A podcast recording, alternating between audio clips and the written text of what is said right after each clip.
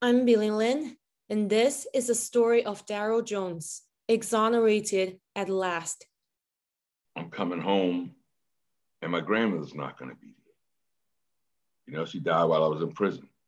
I'm coming home, my brother's not going to be there. Died while I was in prison.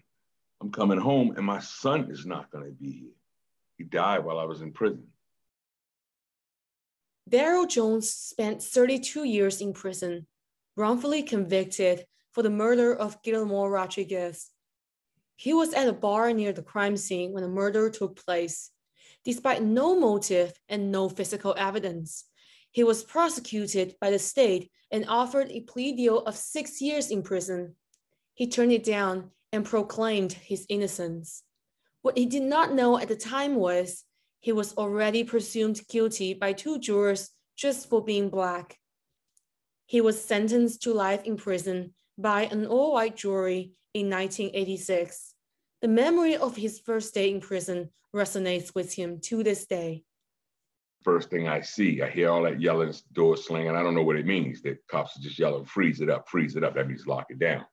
So I don't know what all that yelling's about and all that. And about 10 minutes later, it come through with a guy on a gurney and he just comes right by us and he's all stabbed up. That was my first experience. That was my first, like, this is real.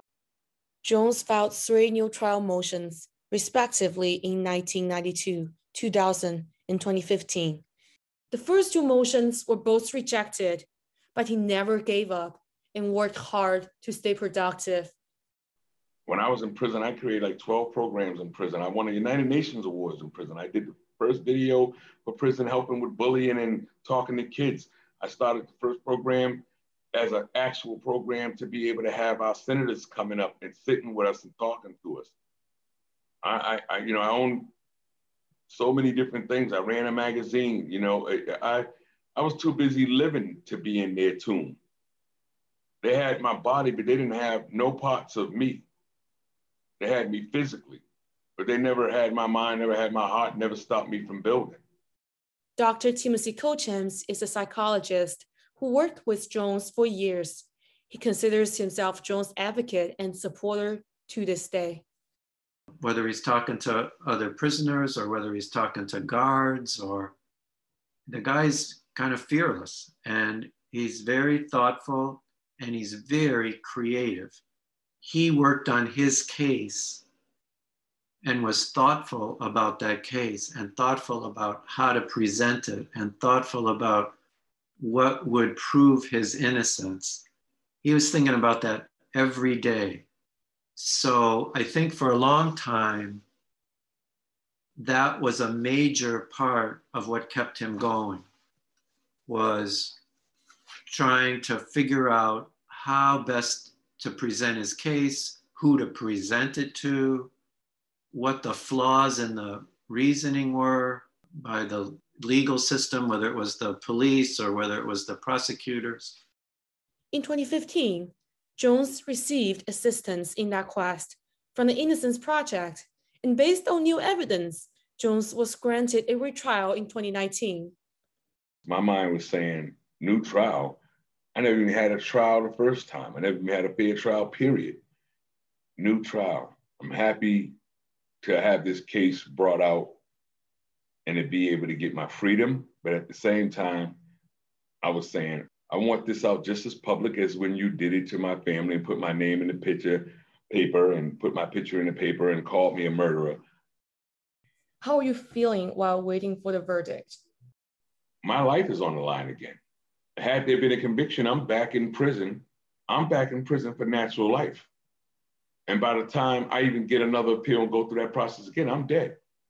If it took me 32 years now, I got to start all over. How prepared you were for the new trial? I fought that whole trial.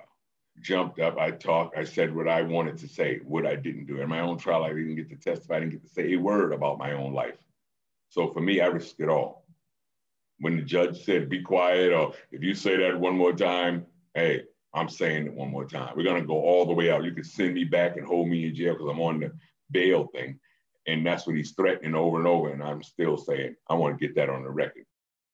My name is Lisa Kavanaugh. I am the director of the CPCS Innocence Program, and I was one of Darrell Jones's attorneys. it was a really hard uh, balancing act because I think I I felt you know a lot of empathy for him. You know, he went through that every time the judge said that to him.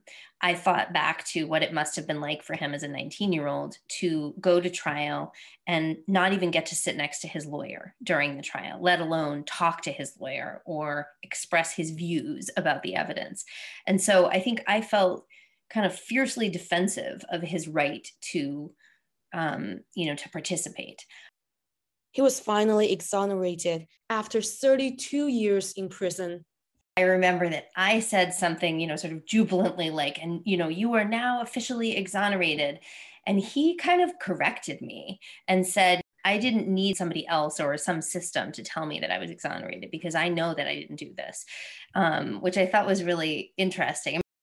I guess I thought he would be more jubilant and he was more like the fact that this happened to me demonstrates that the system is broken and you know and kind of almost immediately looking ahead to what do we need to do to fix the system for other people and what does it say that somebody innocent can end up in prison for so long um, for a crime they didn't commit um, you know kind of making it not just about him but about the whole system when jones went home the transition wasn't easy learning today's technology was the first challenge. There was no Zoom in my life. These things didn't even exist. You know, Apple phone, the Galaxy, none of this exists. So these are not things that I had access to. So you have to think of everything to you that is common theme is not what I would have been had access to. You see me as an adult and as a grown man because I'm able to function, talk, and walk and pay bills and do all the things. But in reality, this is my new birth into the world. What does a newborn go through when it's born? My little grandson is, is basically five years old. He knows how to go in and out of his phone, move everything around and he can move around. I'm getting the lessons from kids. For Jones, a different kind of struggle was trying to manage the anger built up after the loss of 32 years of his life. I want you to understand that this is a break in on my life. How do people feel when they if they came home and half of their furniture's gone, their jewelry's gone, their grandmother's antique is gone? Right? They missed that. They, they, they filed reports. They're hurt.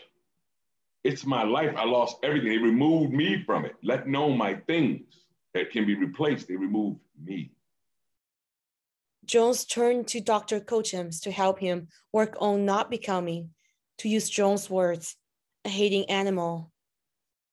He had his ways of overcoming, you know, depression, hopelessness, and hate.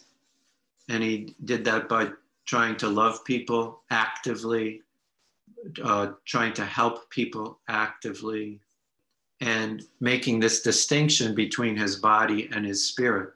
One thing he said was he was not going to treat people the way he was treated. There's a phrase opposite action. So if you're being treated hatefully, you don't respond hatefully. Or even if you feel hateful, you don't you don't act hateful. So it's opposite action, opposite from what how you're being treated, opposite maybe from how you feel even. Jones is now an activist dedicated to changing the system that falsely imprisoned him. He worked for former Boston Mayor Marty Walsh and now collaborates with Lisa Kavanaugh, the attorney who fought for Jones' freedom. My program, um, which is called the CPCS Innocence Program, is part of the statewide public defender's office. Primarily, the way he's been involved in my work is through um, public speaking and education, um, coming with me, um, joining me as an invited speaker at events where you know where we're talking about not just about his case, but about um, the problems with the legal system and the areas where we need to do work. And um, so he's been a very active partner in that. You know, I think one of the things that's great about having him be involved in my work is that he is so good at reaching young people.